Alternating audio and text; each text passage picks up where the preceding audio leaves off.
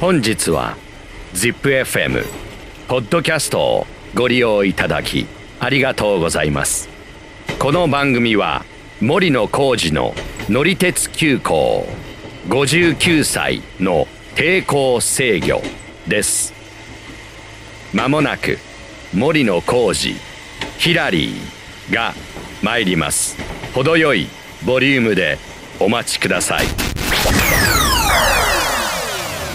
こんにちは、ヒラリーです。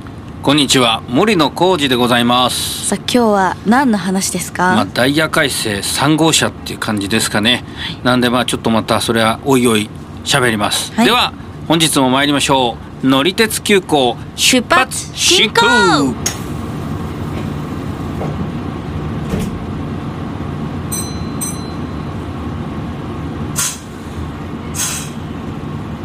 で、はい。今回はですね乗りたかったけどこの3月の改正でなくなっちゃうというか乗れなくなっちゃう列車っていうことで、うん。まあ、2つちょっと僕思い出したのがあったんでその話をしようと思うんですけど、お願いします。まず一つはですね山陽新幹線のひかりレールスター。ひかりレールスター。そう。まあレールスターってあのーこれね2001年かなあのー登場した新幹線であちょっと写真がね同い年だ見てもらうとちょっとあの今名古屋の方で見られるのぞみ号とかとはちょっと違った感じのデザインですよねうん、。そうですね。あと車内にね乗ってもらうと違うんですけどあもともとその700系っていう昔ののぞみ号で使われてた車両とはい基本的には同じ設計なんですけど、はいまあ、それからちょっとこうアレンジされててはい8両編成でその外のねボディの色も違うしレールスターとかも書いてあったりするんですけど。なんかちょっとかっこいい感じですよね。そうですね。でそれでね中に乗ると特にその普通車の指定席なんですけどこれ、うんあの2列2列の4列シート。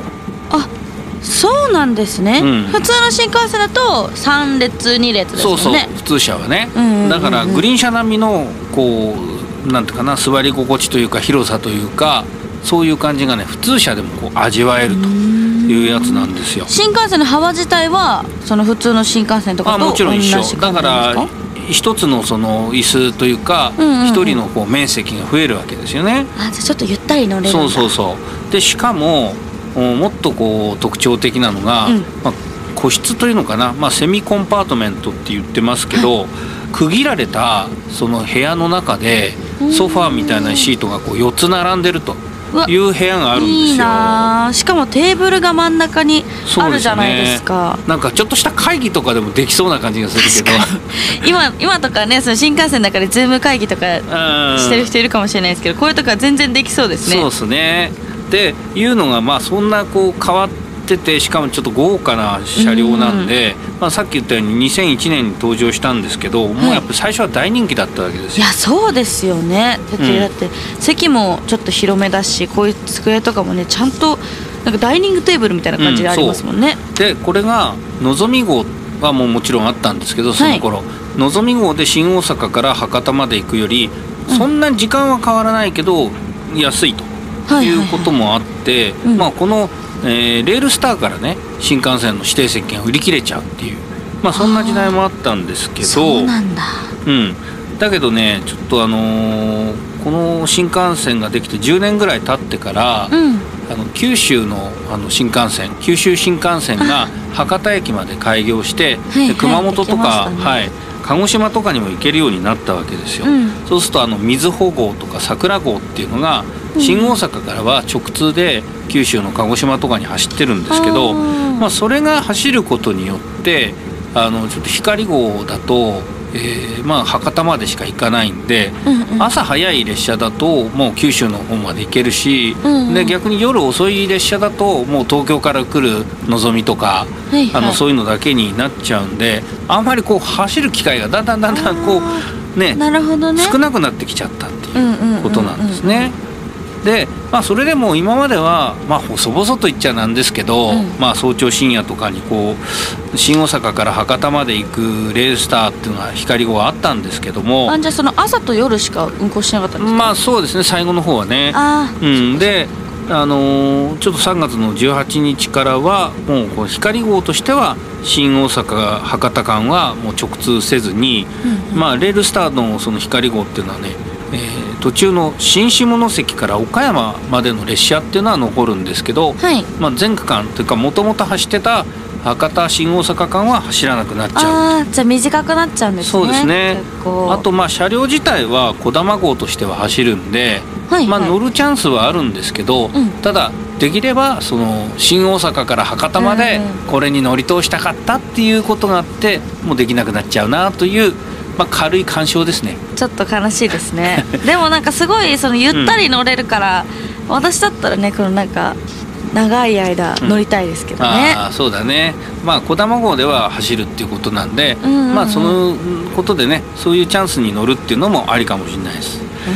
でもう一つあって、はい。乗っておきたかったっていう列車がはい何ですか？あの新潟県の北越急行北北線の超快速スノーラビット。っていう超快速。超快速。おお超快速っていうのがあるんですか？これななんなんですか、あのー特急とかとはまた違うんですよね？もともとこの北北線っていうのは東京から金沢とか富山に行く人がうん。一番速いルートとして使ってた時代があったんですよ。うん。あの新幹線上越新幹線の越後湯沢っていうところまで乗ってきて、うん。そこからあの金沢行きの特急列車白鷹っていうのがあって、それがこの北北線を走ってるっていう列車だったんですよ。でこのあの白鷹っていうのはね、えー、と160キロのスピードを出して、うん。この北北線内走って割と早いですそう。ねもうあの在来線では他にはもう一箇所ぐらいあの、うん。京成のスカイライナーっていうのがあるんですけどそれが走ってるとこがあるぐらいで、まあ、JR だと逆にないぐらいそのすごいスピードだったんですけど、うん。うん、でそれがまあ新幹線あの北陸新幹線ができて特急列車がなくなっちゃったんですよね。ああそっか。でその後にまあ地元の方に少しでもこう早くうん。移動してもらえるようにっていうんで、えーまあ、できたのがこの超快速スノーラビット。へやつなんですもともとはあの直江津っていうのがまあそのもともと新幹線ができる前その特急列車が通ってうんうんうん。る駅があったんですけど、はい。その直江津からまあ東京に行く人とか逆に東京から直江津に行く人に便利なようにっていうことで、うんえー越後湯沢から直江津までノンストップで走ってたこともあったんですけど、はい。まあ、途中の駅もまあその後止まるようになったんですが、まあ、今度の改正で一応この超快速はじめ快速列車はなくなって、まあ、普通列車であの往復するような線になると。そっかじゃあそこの電車自体はこのもちろんもちろん。スノーラビット自体は残るんですね、うんまあ、スノーラビビットで使ってた車両は残るんですけど超快速ではないよっていう。ではなくなっちゃうんでうん。まあ、普通の電車で、うん。あのまあ、越後湯沢直江津間、うん。まあ、厳密に言うとちょっと一駅ずつ JR の区間もあるんですけど、うんまあ、いずれにしてもあのそれでもね110キロぐらい出すスピードなんで、まあ、ローカル線としては速いので。うん。うんあのまあ、1時間20分か30分ぐらいで直江津とお越後湯沢の間は行ったり来たりできるんで、まあ、結構こういうローカルの区間としては速いんで、まあ、それはそれでね、えー変わらず走るっていうことなんでちなみにこのスノーラビットって名前自体もなくなっちゃうんですか？そうですね、まあ、快速の列車名だったんで、それ自体はまあなくなっちゃうんですけどもともとねこれあの特急列車が走ってるって話しましたけど、はい。その特急列車の北越急行の車両があのスノーラビットっていうこうニックネームがついてたんですよね。そうなんだ、うん、それもあってそう。そそれもあって、あの快速列車の名前にもなってたんですけど、はい。まあ残念ながらまあちょっと公式には あの消えてしまうということになるんですけどね。まあでもうさぎ年なのにそうだよね。スノーラビットなくなっちゃうのちょっと悲しいですね。ちょっとね。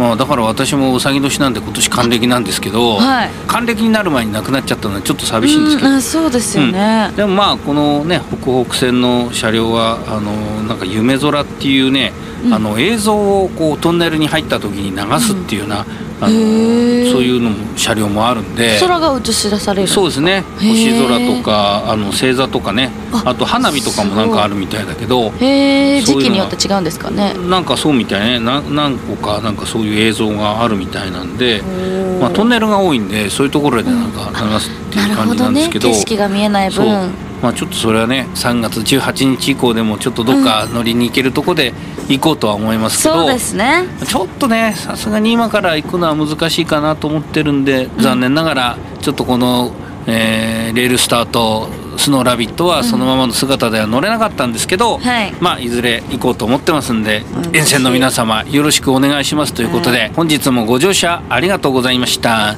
担当車掌は森野浩二と乗客のヒラリーでしたまたのご乗車お待ちしています。